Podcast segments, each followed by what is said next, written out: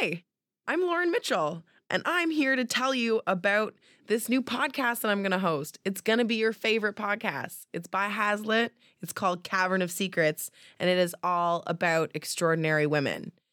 And it is dropping soon, real soon, like next week soon. You're going to find our very first episode here in this exact feed that you're listening to right now. In the meantime, to satiate you, here's a clip from our very first episode. I had a really delightful conversation with Tavi Gevinson. When I was a freshman in high school, someone, um, like a neighborhood mom, didn't know I lived in uh, Oak Park, Illinois, and thought I was dressed up as me for. She's like, "Are you the blogger girl? Are you dressed up as her?" You're like, bitch, I am the blogger girl. it me.